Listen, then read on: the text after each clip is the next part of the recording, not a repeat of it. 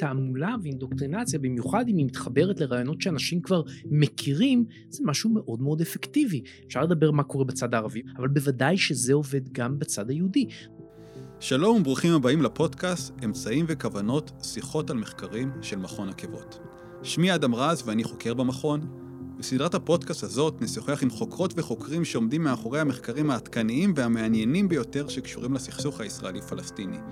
ננסה לשמוע מהם על זווית המחקר הייחודית שלהם ועל האתגרים שבכתיבת מחקר היסטורי המבוסס על חומרי ארכיון.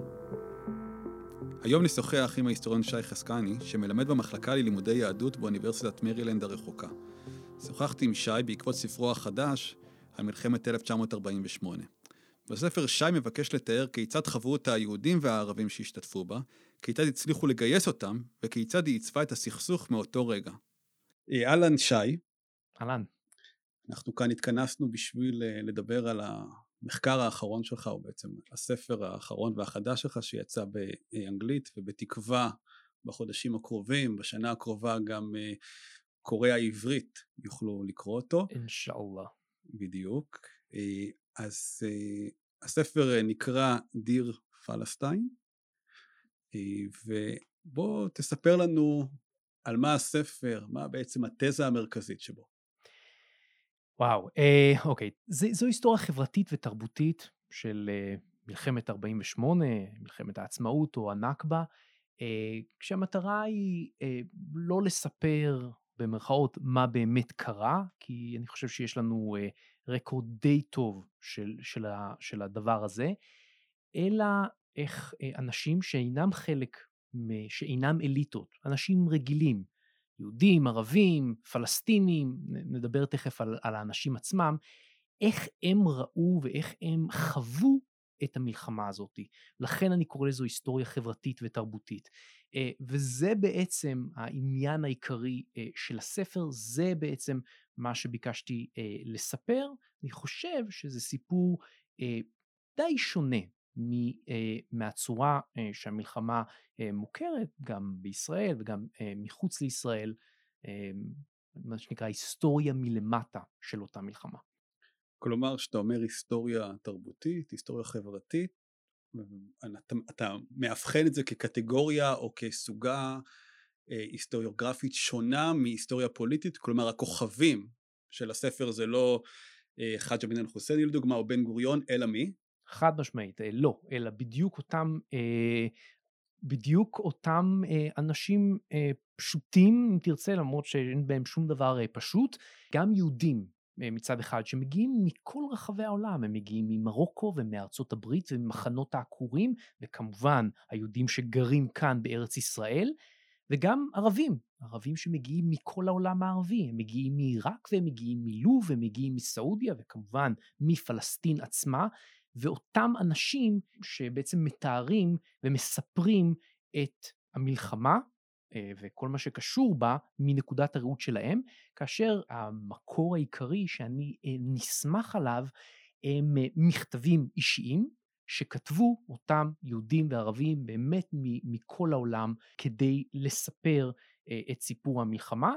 יש גם אמין אל-חוסיינים ושרתים ובן גוריונים קצת, הם, הם לא נפקדים מהסיפור כי באמת לא ניתן לספר את הסיפור בלעדיהם, הם שם אה, בעיקר כדי לספר לנו מהו אותו אה, ככה, אה, תרצה, חברות או אותו, אותו, אותה מסגרת שבה מספרים את חייהם וכותבים את חייהם אותם אלה שאינם בני האליטה. אז יש אמין אל-חוסייני ויש אה, אה, בן גוריון ויש הרבה מאוד, אה, תכף נדבר על זה, קציני חינוך למשל, ש, שלמשל שמגיעים היהודים האלה מכל העולם, הם צריכים אה, להכניס אותם לתוך איזשהו אתוס מכונן, אבל הכוכבים האמיתיים הם אנשים אחרים. אגב, הם, הם, ופה אנחנו בעצם רואים את הספקטרום המלא הזה של החוויה האנושית.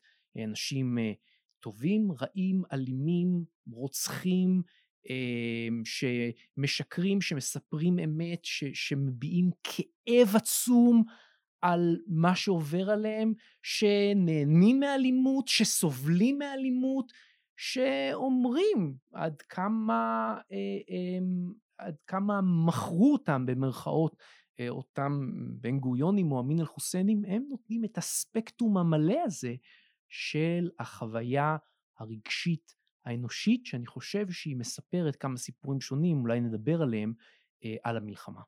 עבור המאזינים שלנו, שהם אה, רובם הגדול, אני מניח, יהודים, מה בעצם הסיפור שאתה מספר?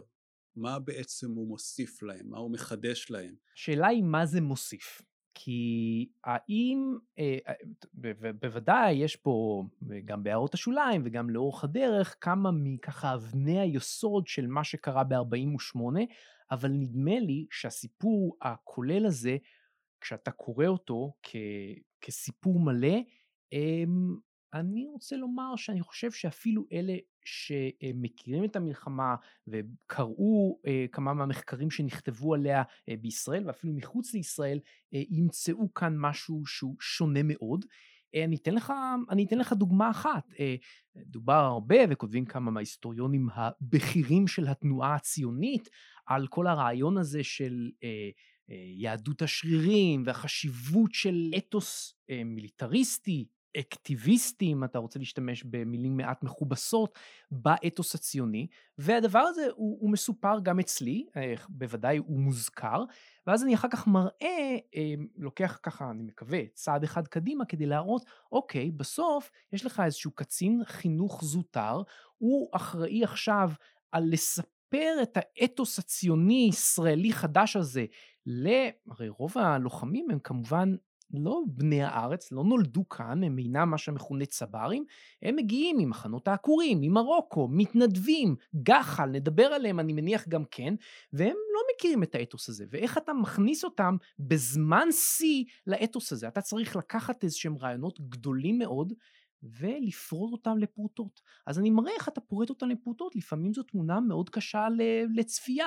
למשל, אתה אומר, אוקיי, יש לנו כאן כל מיני יהודים, יש לנו יהודים ממרוקו, יהודים מארצות הברית, מחנות העקורים, יש להם איזושהי היכרות מסוימת עם הקנון היהודי, אוקיי, אז בוא נאמר להם אולי שאנחנו נלחמים כאן נגד שבעת עממי כנען ונגד עמלק, כדי להביא לאיזשהו שיח משותף שיאפשר להם לחשוב על הסכסוך הלאומי כאן בפלסטין באיזושהי צורה שאולי כבר מוכרת להם.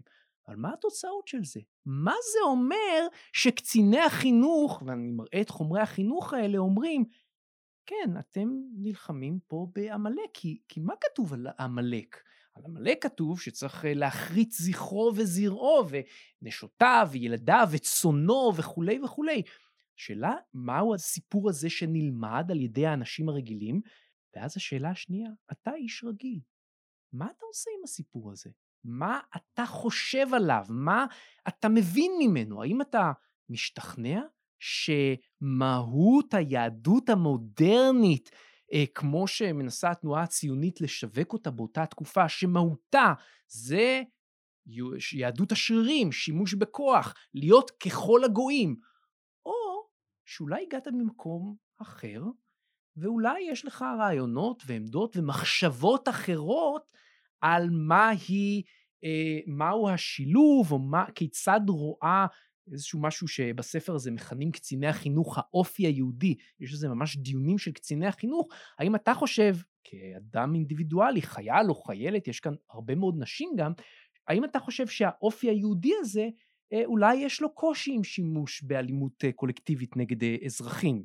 אנחנו רואים שחלק מאוד מאוד מאוד נסיבי מהאלימות המסופרת במכתבים האישיים היא, היא לא נגד לוחמים אלא נגד אזרחים.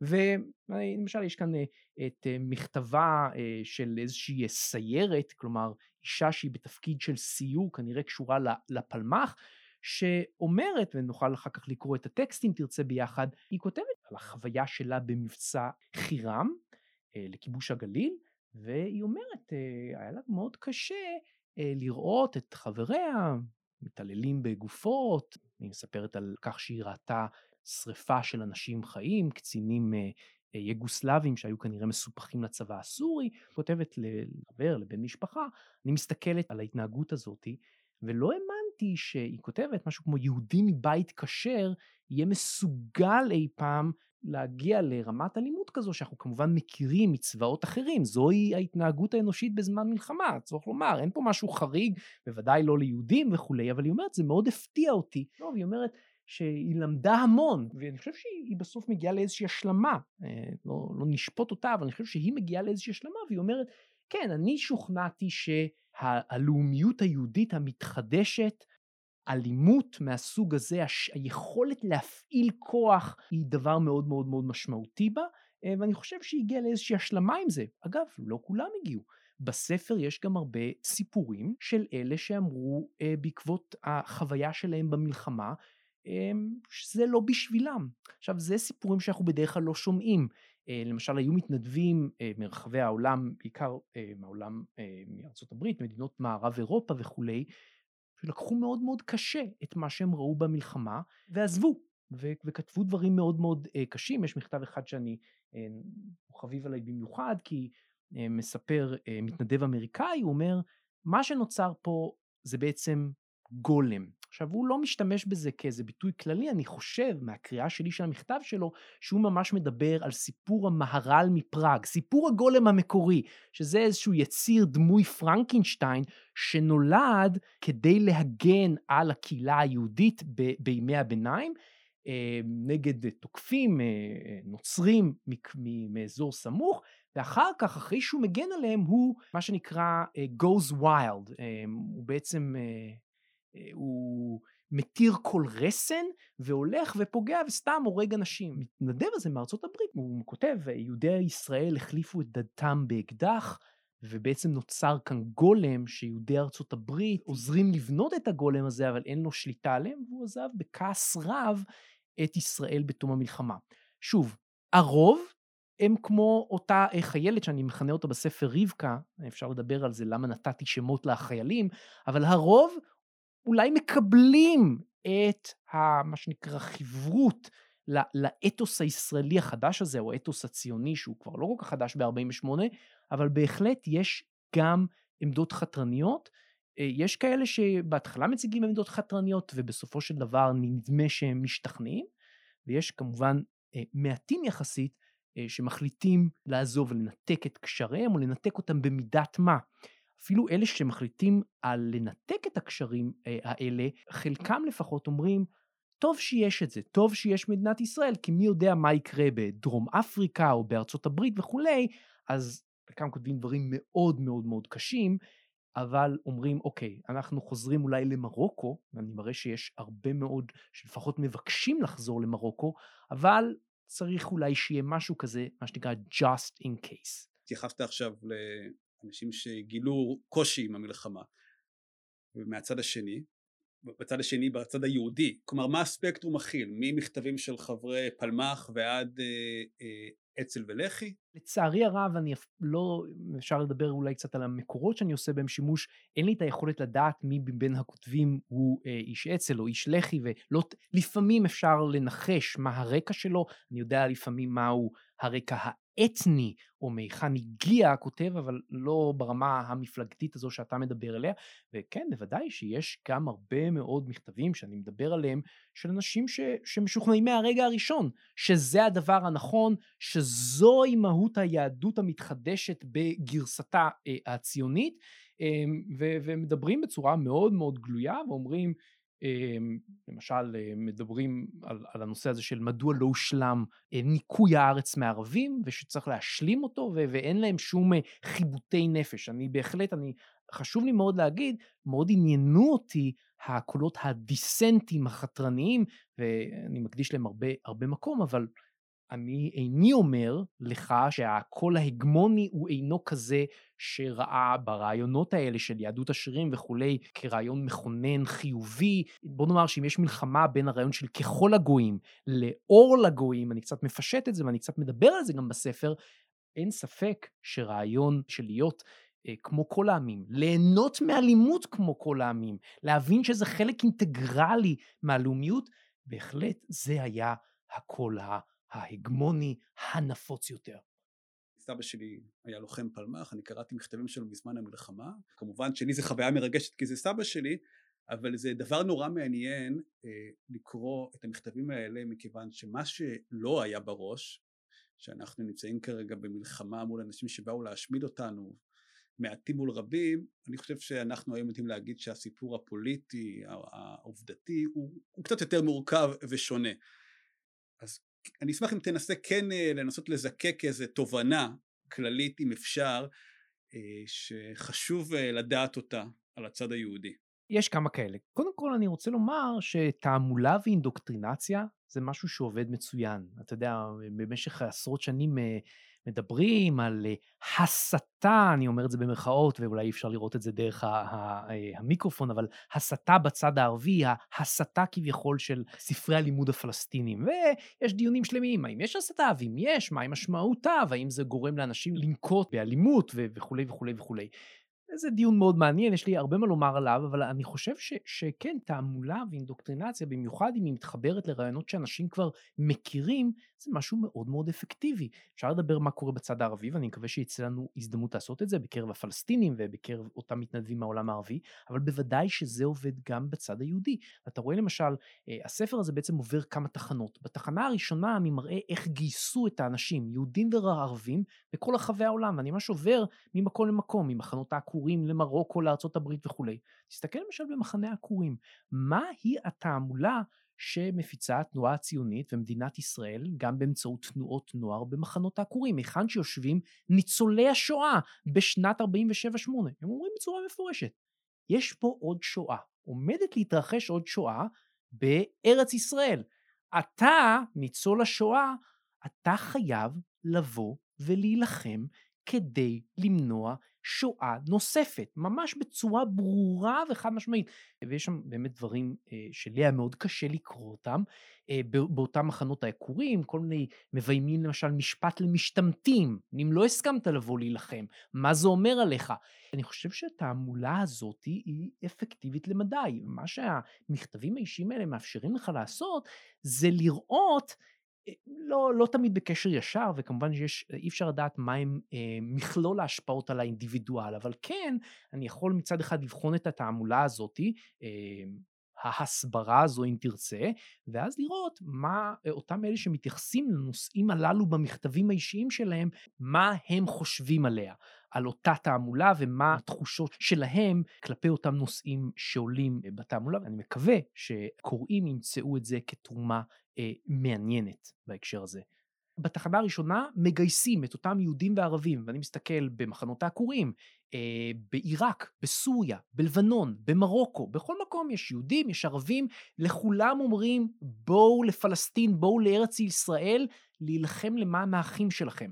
אז אנחנו כמובן מכירים את רעיון הפן-ערביות, והוא דומיננטי, אבל יש פה גם רעיון אה, אה, מאוד דומה פן-יהודיות אם תרצה, זה קצת אה, שובר שיניים כביטוי, אבל זה רעיון מאוד מאוד חשוב, כי לא כל אלה שמחליטים להגיע הם אה, בהכרח מכירים את כתבי הציונות, את אה, חלק מהאידיאלים המכוננים של, של הציונות, ואתה רואה שהם כמובן מושפעים ממלחמת העולם השנייה, ומרגישים איזושהי חובה פן-יהודית, אפשר לא לדבר גם על למה היא מתפתחת, שמביאה אותם לרצות לבוא ולהילחם פה. זה השלב הראשון שלנו, הגיוס של אותם יהודים וערבים ברחבי העולם. השלב השני, התחנה השנייה, במקרה גם הפרק השני בספר, עוסק בחברות של אותם בודדים כשהם כבר מגיעים לכאן.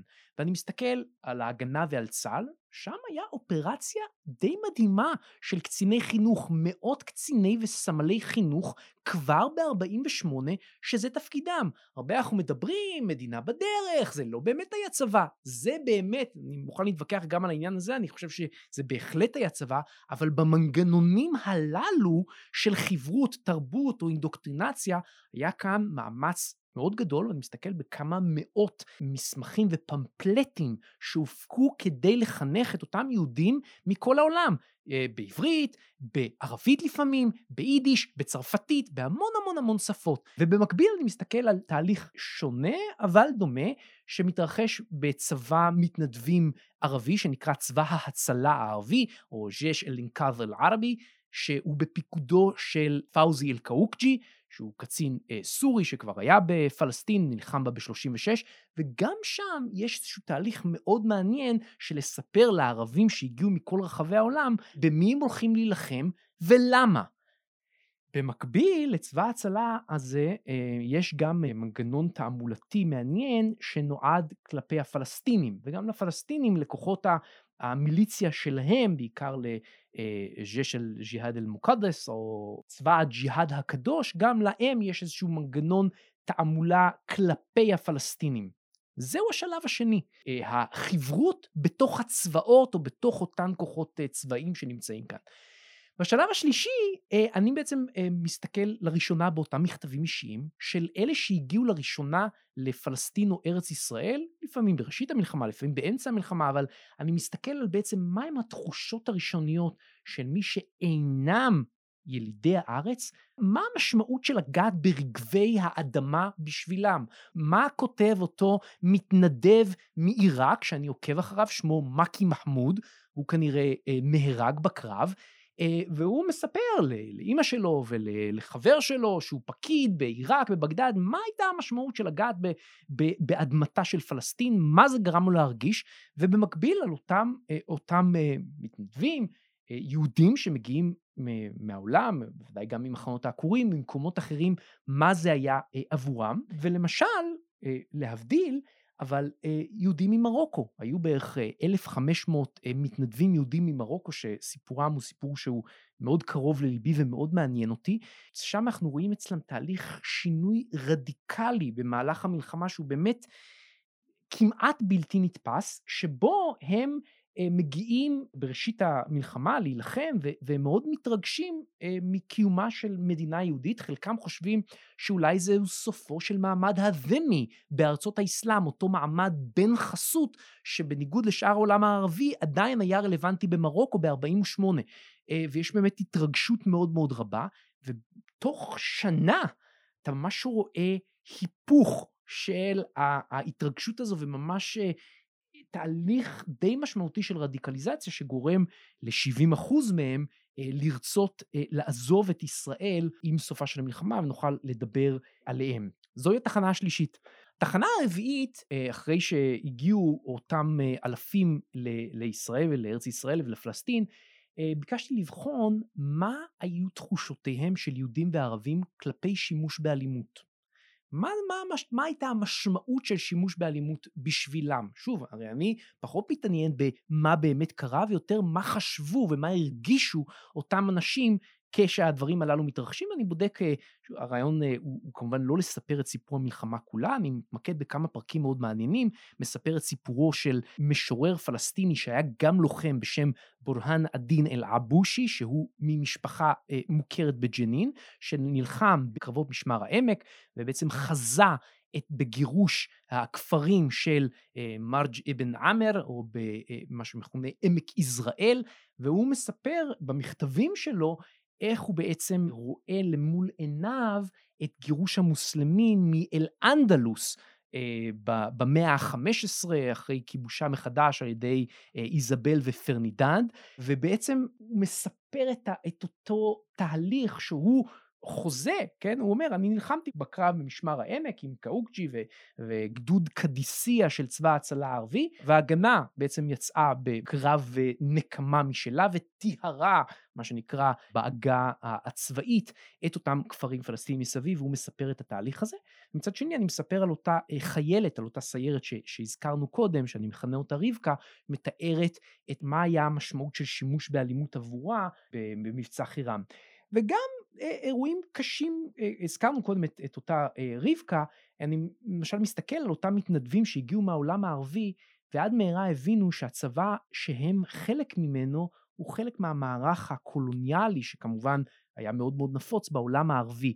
מה המשמעות של זה? המשמעות שהקברניטים של הצבא, הליגה הערבית, שהייתה הספונסרית של אותה צבא, היא לא ממש התכוונה אה, ל... מה שנקרא לרסק את הציונות כאן ו- וליצור מהפכה של ממש בעולם הערבי. ברגע שהמתנדבים הפשוטים, האנשים האלה שהרכיבו את אותם גדודי מתנדבים, מבינים את זה, הם, הם מנסים ליצור קשרים מסוג אחר עם הפלסטינים בני הארץ. זהו לא בהכרח סיפור הירואי, לפעמים הוא מאוד מאוד קשה, ואני uh, מביא את uh, uh, יומנו של מתנדב סורי שמספר איך ברגע שהם הבינו שלפלסטינים, שהם באמת אה, אותם מתנדבים, הגיעו לצבא הצבא הזה כדי לסייע לאחיהם הערבים, ברגע שהם הבינו שאין ביכולתם לסייע להם, בוודאי לא בצורה משמעותית, שאין להם, שזה מה שנקרא לא כוחות, חלקם למשל החליטו ללכת על דברים שונים מאוד כדי לשדר אה, לבני הארץ שהם אה, לצידם, מתואר למשל אירוע מאוד מאוד קשה שבו מצליחים להרוג חמישה-שישה אה, לוחמים של ההגנה או של צה"ל בשלב הזה, ונותנים את הגופות שלהם מאחד הכפרים אה, באזור הגליל, ויש באמת התעללות מאוד מאוד קשה בגופות האלו, איזשהו מה, ש, מה שמכנה המתנדב הסורי הזה, שאני את אה, אה, יומנו קורא, מסיבה או איזושהי אה, חפלה עם אותן אה, גופות של חיילים אה, יהודים. כלומר, זה, זה סיפור שהוא, שהוא לא פעם אה, קשה לקריאה, ואני חושב שדווקא נקודת המבט של האינדיבידואל נותנת לנו יכולת לספר סיפור שהוא בעצם אה, לא סטרילי. הפרק החמישי, וזהו הפרק האחרון שבספר, מספרת בעצם את הסיפור לאחר הקרב או של התוצאות, מה שמכונה באנגלית ה-aftermath, כי הכוונה שלי היא איננה דווקא לקרב עצמו, אלא בעצם יהודים וערבים, פלסטינים, ואותם מתנדבים שהזכרתי, כל מי שהזכרתי קודם, שבעצם אה, הוגים בשאלה מה נוצר כאן. אה, ופה יש לנו כמובן את אותה התפלגות שהזכרנו קודם, יש כמובן יהודים ש, שמאושרים וחושבים שזהו בניין בית המקדש השלישי וכדומה. חד משמעית, האנשים האלה הם קיימים וכנראה הם מאוד מאוד משמעותיים בסך הכולל של אותם יהודים שנמצאים פה בארץ ישראל.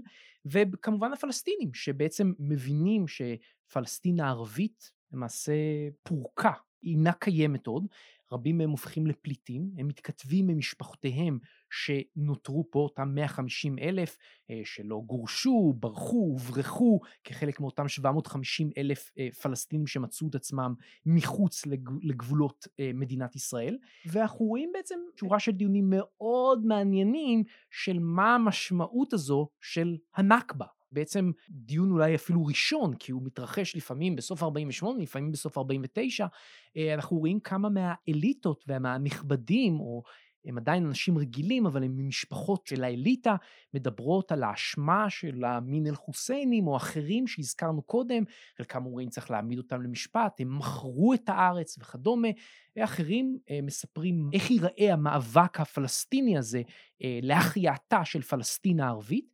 אה, אנחנו רואים שם משהו מאוד מעניין, הרבה מדובר על, על זכות השיבה, כמובן שהביטוי הזה לא היה אז בשימוש, אבל אנחנו כן רואים איזושהי תנועה אה, מלמטה, מה שמכונה תנועת grassroots, אה, של פלסטינים שאומרים, אוקיי, יש לנו כאן את האליטות האלה, הם הכשילו אותנו בחד משמעית, ואתה אפילו רואה אנשים כותבים, סיפרו לנו כמה קל יהיה לשחרר את פלסטין וכמה אה, מהר נוכל להיפטר מהציונים, זה קשקוש, מה אנחנו עושים הלאה? פה אתה רואה, קודם כל זה, זה, זה, זה מכתבים שהם ממש שוברי לב, כי אתה רואה הרבה מאוד אנשים שמדברים על זה שהם עוד רגע חוזרים, כבר ב-49, ואתה רואה אותם, למשל, אה, מחנות הפליטים אה, בעבר הירדן, כך קראו אז למדינה, כותבים לשכנים שלהם, ערבים, ביפו, ואומרים, אני תכף חוזר, שים לב שהפרדס שלי לא יקמול. לא יקמול כי כמובן זו עבודת חיי, לא יקמול כי אם הוא יקמול אז יכול להיות שמדינת ישראל תפקיע אותו בהתאם לכל מיני חוקים ותקנות שאנחנו רואים בפעם הראשונה אז, ואתה ממש רואה את המערכת היחסים המאוד מעניינת הזאת מתעצבת בין הפלסטינים של 48 לאותם פליטים שלראשונה מגיעים למחנות הפליטים שמוקמים, בשלב הראשון זה הרבה מאוד מחנות שונים, ואתה רואה את ההתכתבות הזו ומדווחים על דיכאון ועל דברים באמת אה, מעניינים ואני חושב אה, שאינם מוכרים מאותו הרגע, זה סיפור שהוא חלק מה, מה שנקרא ה-aftermath של המלחמה, כמו שהוא מסופר בפרק החמישי. פעמים רבות בהיסטוריוגרפיה של המלחמה, גם זו שנכתבת על ידי יהודים, על ידי ישראלים וגם uh, מחוץ לארץ, עושים uh, שימוש אינטנסיבי בעיקר בדוקומנטים, בתיעוד שנוצר על ידי המנגנון הישראלי. ואנחנו נתקלים אינספור פעמים בטענה שבעצם לא ניתן להגיע לארכיונים במדינות ערב, או ארכיונים שמכילים תיעוד על היום יום הפלסטיני. והמחקר שלך הוא בעצם אחד הראשונים שעושה שימוש רב בתיעוד שהוא לא, זה לא עיבוד של דוחות של ההגנה או של צה"ל, אלא זה החומר הגולמי שיצרו אותם אנשים רגילים, אנשים פשוטים שקראנו להם, אה, שחיו ונלחמו כאן. אז דווקא מעניין שתגיד על זה אה, כמה מילים, כלומר, איפה החומר הזה נמצא, איך הגעת אליו, מה היו הקשיים להגיע אליו. נדמה לי שבישראל אין, אין את ההבנה המלאה הזו שברגע שנמחקה פלסטין הערבית, כל מה שאנחנו מכנים הארכיון שלה, ואני מתכוון פה כ- כמושג קצת יותר רחב, לא ארכיון ספציפי, הוא הפך לארכיון הישראלי. כלומר, הארכיון הפלסטיני, הוא נמצא בארכיון הישראלי, כל כולו. כלומר, גם אותם ארכיונים שנלקחו ממוסדות, מהוועד הערבי העליון וכולי, וגם אותם אה, מכתבים שנלקחו מבתי הדואר בכפרים הערביים, כולם נמצאים בארכיון הישראלי, הם נמצאים בארכיון צה"ל, בארכיון המדינה, ובארכיונים שהם עדיין לא ידועים לנו, כמו למשל ארכיון השב"כ. אני חושב שברגע מסוים, לפני בערך עשור או קצת יותר, ההבנה הזו הכתה בי, כלומר, הבנתי שבארכיונים הישראלים, אה, לטוב, לרע, אני כרגע נותן כאן איזשהו תיאור של המציאות.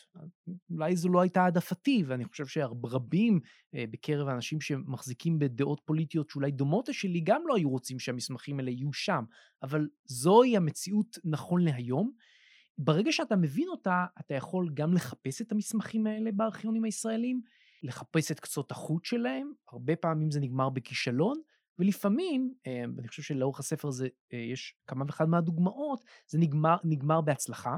חלק מקצות החוט שמצאתי בארכיונים הישראלים ולא הובילו לאותם מסמכים ממש, הייתה לי יכולת, עם הרבה המזל, בגלל אה, ההכשרה שלי שנעשתה בארצות הברית, לשכור עוזרי מחקר. אז שכרתי עוזר מחקר בבגדד, והוא הלך לספרייה הלאומית העיראקית, תוך ידיעה בדיוק מה הוא מחפש. ידעתי את שמה של אותה אגודה שגייסה לוחמים מתנדבים עיראקים לצבא הצלה, הוא ידע למצוא אותה, מצא את המסמכים, אה, שילמתי לו כמובן, והביא אותם אליי, וכך אה, גם אה, במדינות ערב אחרות, כלומר קצות החוט חד משמעית עם הארכיונים הישראלים, אבל הם מובילים למשהו שאולי לא נמצא בארכיונים הישראלים.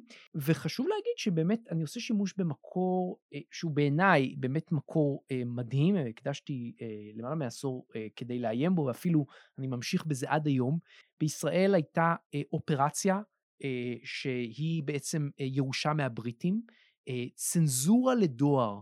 שבאופן רשמי מטרתה היה למחוק סודות ביטחוניים ממכתבים של חיילים, של פלסטינים, של אחרים, אה, כדי שאלה לא יגיעו לאויב, אבל זו הייתה בזרה כסות. למעשה, מטרתה של האופרציה הזאת, שכאמור מי שמקים אותה הם הבריטים בזמן מלחמת העולם השנייה, היא להעתיק בחשאי את המכתבים האלה כדי להתחקות אחרי הלך הרוח של האוכלוסיות האלה.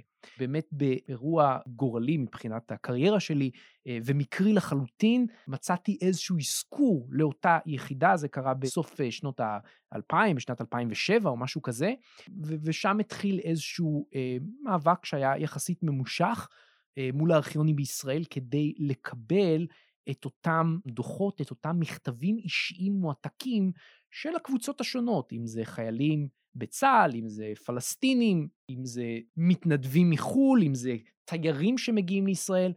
זה מקור עשיר בצורה אה, בלתי רגילה, אה, מקור מרתק, גם אגב ה- היחידה אה, שהעתיקה את, ה- את המכתבים האלה זו יחידה מעניינת ואני מעורב באיזשהו פרויקט דוקומנטרי ש- שאמור אה, לצאת אה, לאקרנים, מה שמכונה בשנת 2022, שמתחכה אחרי סיפורה של אותה יחידת צנזורה, של הצנזורה לדור החיילים, אבל כמקור היסטורי זה מקור מדהים.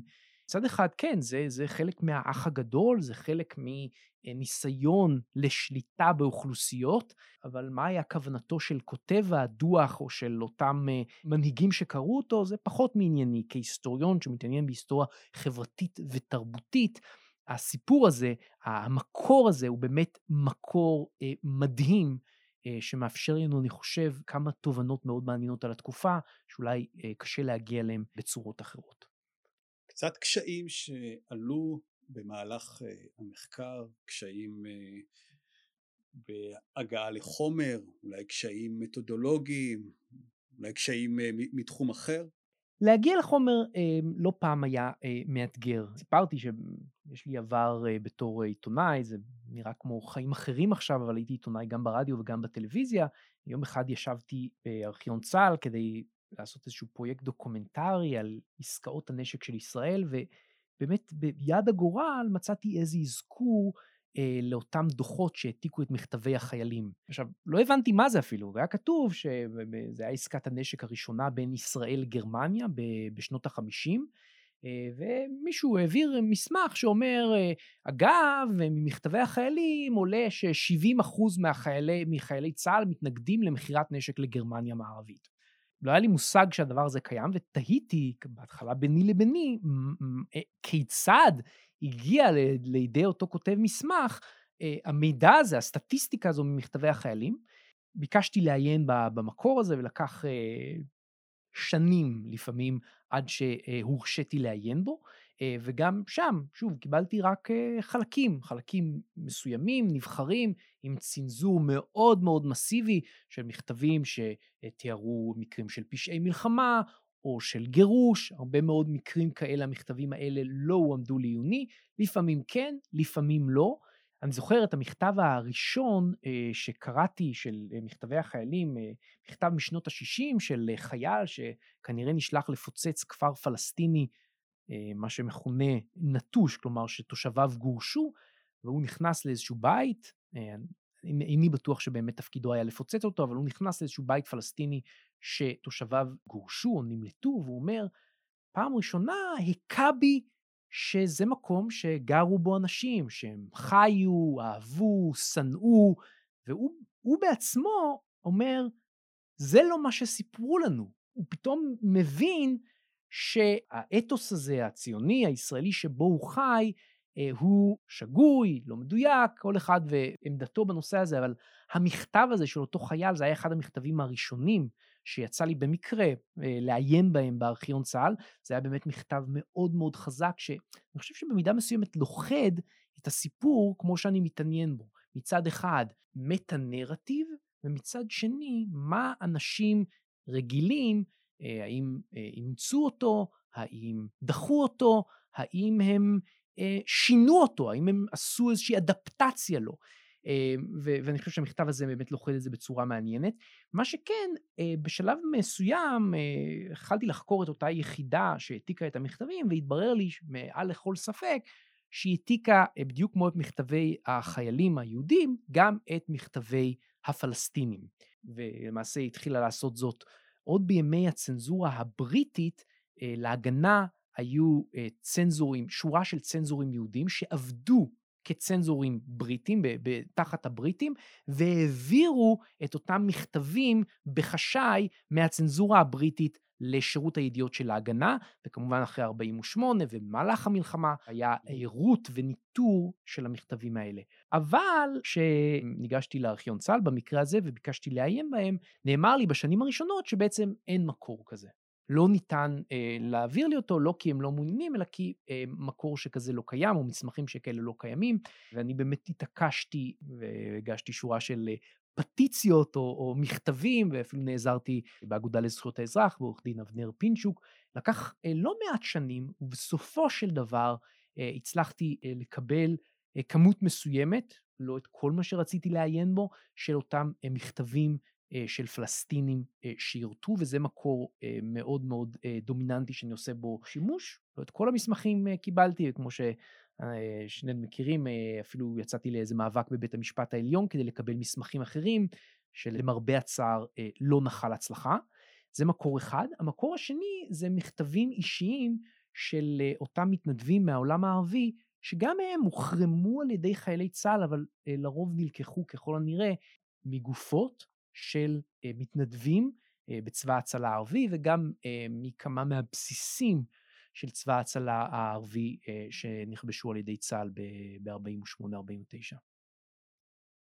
מאזינים לנו גם אנשים שהם חוקרים, אנשים שתוהים על כיווני המחקר שלהם. אנחנו יודעים כמה קשה לחקור בארכיונים ישראלים, אבל הנה עובדה, אם מתעקשים אז, אז אפשר כברת דרך מסוימת לעשות. מה לדעתך המתודולוגיה שלך והחומרים אה, שחשפת, או האזורים האלה בארכיונים שלא היו מוכרים, מה הם אפשרים לנו לעתיד לבוא, מה אפשר לצפות, איזה עוד שאלות מעניינות אפשר לשאול, אה, בהתבסס על ה... לא רק על המתודולוגיה שלך, של אה, היסטוריה חברתית ותרבותית, אלא גם מבחינת החומר שנמצא בארכיונים ישראלים. הרבה פעמים אה, חוקרים מתחילים לכתוב, אם זה מסגרת דוקטורט, ואם זה מקרה, מסגרת אחרת, הם רוצים לכתוב משהו שמאוד מעניין אותם, אבל הם מגלים, אני אומר את זה במרכאות, כי אני תכף אתייחס למגלים הזה, שיש קושי בהשגת החומרים הללו, והם אומרים, אוקיי, אז את זה, מה שזה לא יהיה, לא ניתן לחקור, ולכן עלינו לשנות את הנושא. אני כן רוצה להדגיש, אני מקווה שאני לא אשמע יותר מדי, אה, אה, מה שנקרא, out there, שכן צריך להאמין שהחומר שאתה מעוניין בו קיים איפשהו.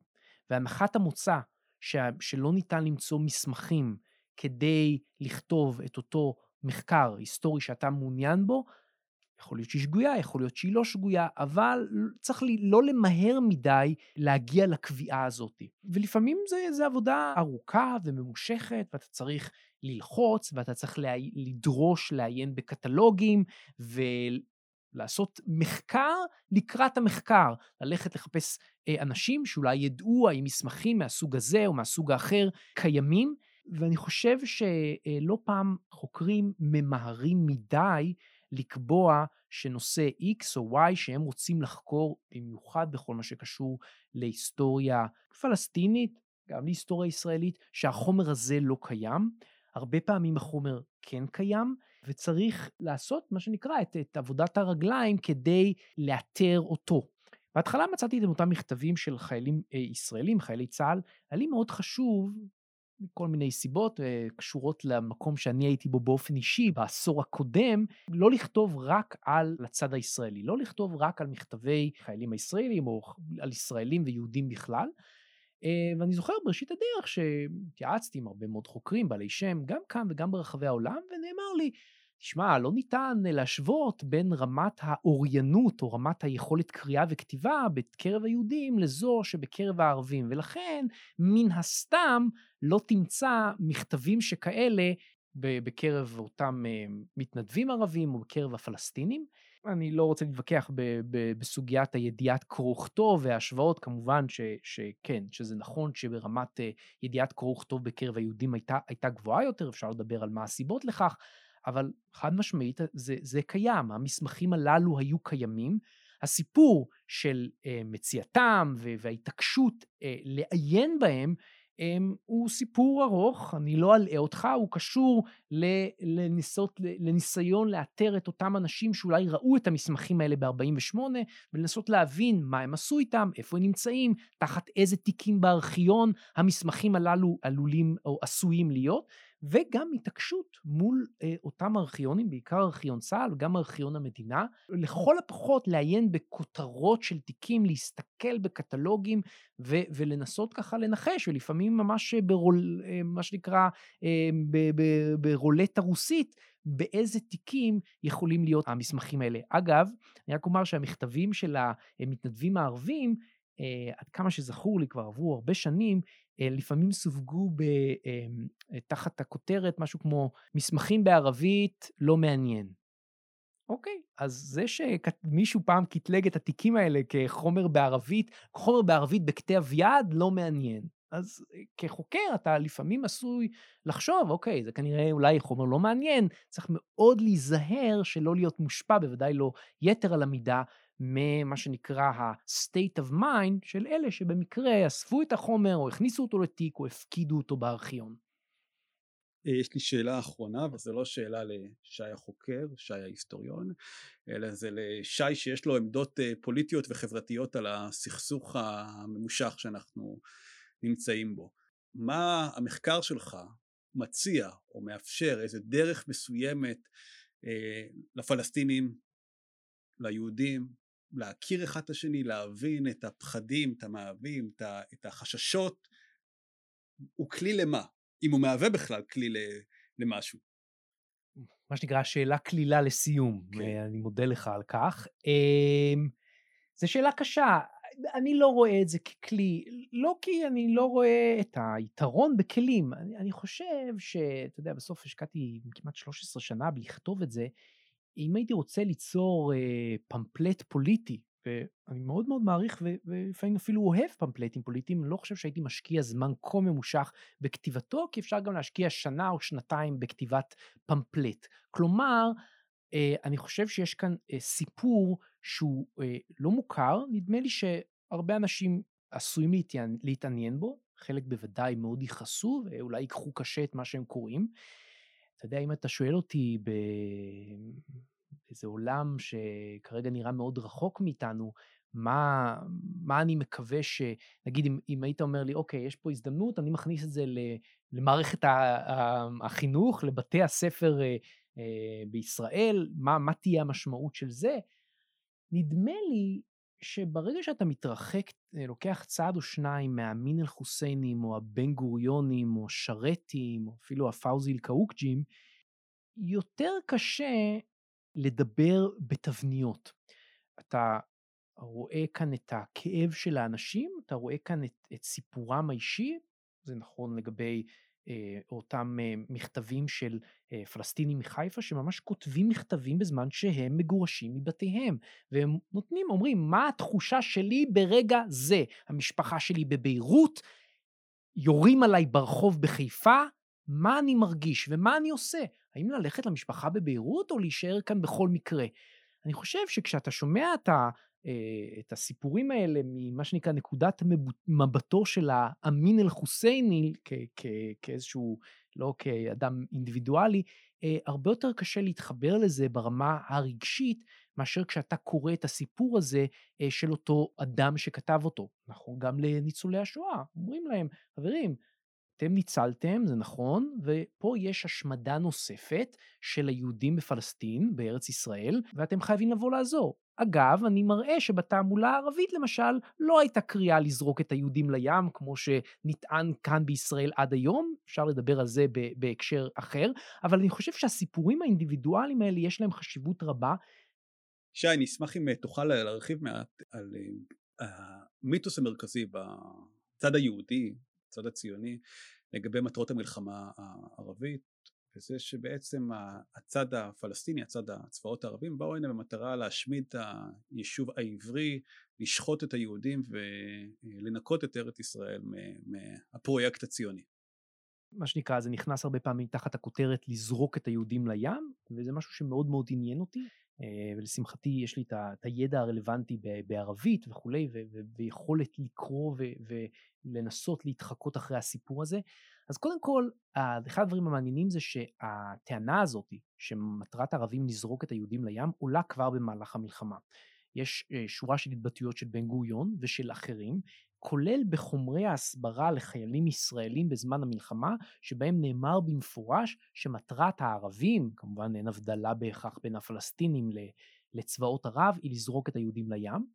אמ, ומה שאני עשיתי זה באמת לבחון כמה מהמקורות והערות השוליים של אותם חוקרים שטענו שזו אכן הייתה מטרת אה, מלחמה מוצהרת אה, בקרב המיליציות הפלסטיניות ובמידת אה, מה גם בקרב צבאות ערב. Uh, אני רוצה לומר לך שההתחקות, אני מאוד אוהב להתחקות אחרי הערות שוליים, זה, זה איזשהו ספורט שהוא מאוד חביב עליי, ואני, ואני יכול להבין שלפעמים נופלות טעויות בהערות שוליים, ואני בטוח שאם מישהו יסתכל בזכוכית מגדלת על הערות שלי, בוודאי גם פה ושם נפלה uh, טעות, אז אני לא רוצה לייחס בהכרח זדון, אבל הניסיון שלי להתחקות אחרי אותם הערות שוליים אה, באותם מחקרים שטענו שזו הייתה מטרת אה, מלחמה עיקרית של אה, צבאות ערב ושל הפלסטינים, לרוב הגיעו למבוי סתום. הרבה מאוד מהמחקרים שטוענים שאחת ממטרות המיליציות הפלסטיניות וצבאות ערב היה לזרוק את היהודים לים, מתייחסות לאיזשהו נאום של מפקד בנג'אדה, שהיה תנועת נוער אה, מיליטריסטית אה, פלסטינית, אה, בחור בשם כאמל עריקאת, ושהוא כביכול אמר בנאום בעצרת ביפו, שלא נעצור וכולי, עד שנזרוק את היהודים לים. מה שמצאתי זה, מצאתי שבאמת באיזשהו דוח באנגלית של רויטרס, זה צוטט מפיו. מה שעוד עשיתי זה בעצם לקרוא כל עיתון פלסטיני ועיתון אחר בעולם הערבי שהיה בו סיקור של אותה עצרת, כולל מסמכי סוכנים של ההגנה, והעניין הזה איננו מוזכר. למשל, בפלסטין ובאלדיפה ובשורה של עיתונים אחרים שיצאו אה, בעולם הערבי, בעיקר בלבנון, יש, אתה יודע, עשר כתבות ענק על אותה עצרת, כולל מה שנקרא הדפסה של נאומי אותם בכירים, כולל של העריקת הזה, והוא לא אומר את זה, לפחות בכל מה שקשור לאותם אה, מקורות, והסתכלתי על הרבה מאוד מקורות. ומה שקורה, שהדוח הזה של רויטרס אה, בשפה האנגלית, בעצם הפך לתמה מרכזית בהסברה הישראלית כבר במלחמה, משהו שאני איני בטוח שהוא יתרחש באמת, יש אה, מקור נוסף, איזשהו עיתון של האחים המוסלמים, שכביכול ציטט את העזם פאשה, שהיה אה, מזכיר הליגה הערבית, גם כן בטענה שהוא איים לזרוק את היהודים לים. שוב, כמי שקורא ערבית וכמי שחלק מהמחקר שלו בהתחלה היה גם על מתנדבי האחים המוסלמים בפלסטין, אני את המקור הזה לא הצלחתי לאתר, ולהבנתי אותם אה, חוקרים שמזכירים אותו ומצטטים ממנו, אה, למעשה מצטטים ממסמכי הסברה ישראלים שנכתבו בשנות ה-60 וה-70 וה-80, והדבר הזה אינו בנמצא. עכשיו, אם אני מנסה לסכם ככה את הסיפור הזה, העניין הוא שבוודאי, וזה אני יכול לומר לך אחרי שעיינתי בכמה מאות פמפלטים ומסמכים של התעמולה הערבית, יש בה המון דברים, היא מרתקת, המון שקרים והגזמות וגם אלימות, אבל הטענה הזו שבתעמולה הזו יש כמטרת מלחמה עיקרית לזרוק את היהודים לים או להשמיד ולרצוח את היהודים בפלסטין ובארץ ישראל, היא שגויה. יותר מכך, במסמכים של ההגנה, ובמסמכים של צבא ההצלה הערבי שהוחרמו על ידי צה"ל בשפה הערבית, כתוב הפוך. למעשה כתוב במפורש מתוך פמפלטים של צבא ההצלה שהכוונה איננה להרוג את יהודי אה, פלסטין וכולי וכולי. שוב, זאת תעמולה וזאת תעמולה. הפואנטה שלי איננה שאף אחד לא התכוון להרוג בשום שלב. האם זו הייתה מטרת מלחמה עיקרית של צבאות ערב ושל המיליציות הפלסטיניות? אם כן, אני עדיין ממתין לאותו חוקר שיראה לנו מסמכים מקוריים עם עדיפות לשפה הערבית, שבהם הדבר הזה נכתב ו- ונטען, אני לא ראיתי כאלה. שי, תודה רבה. תודה לך. תודה לכל המאזינים. אתם מוזמנים להמשיך לעקוב אחר הפעילות של מכון עקבות באתר שלנו, בפייסבוק, בטוויטר ובערוץ היוטיוב שלנו. נתראה בשיחה הבאה.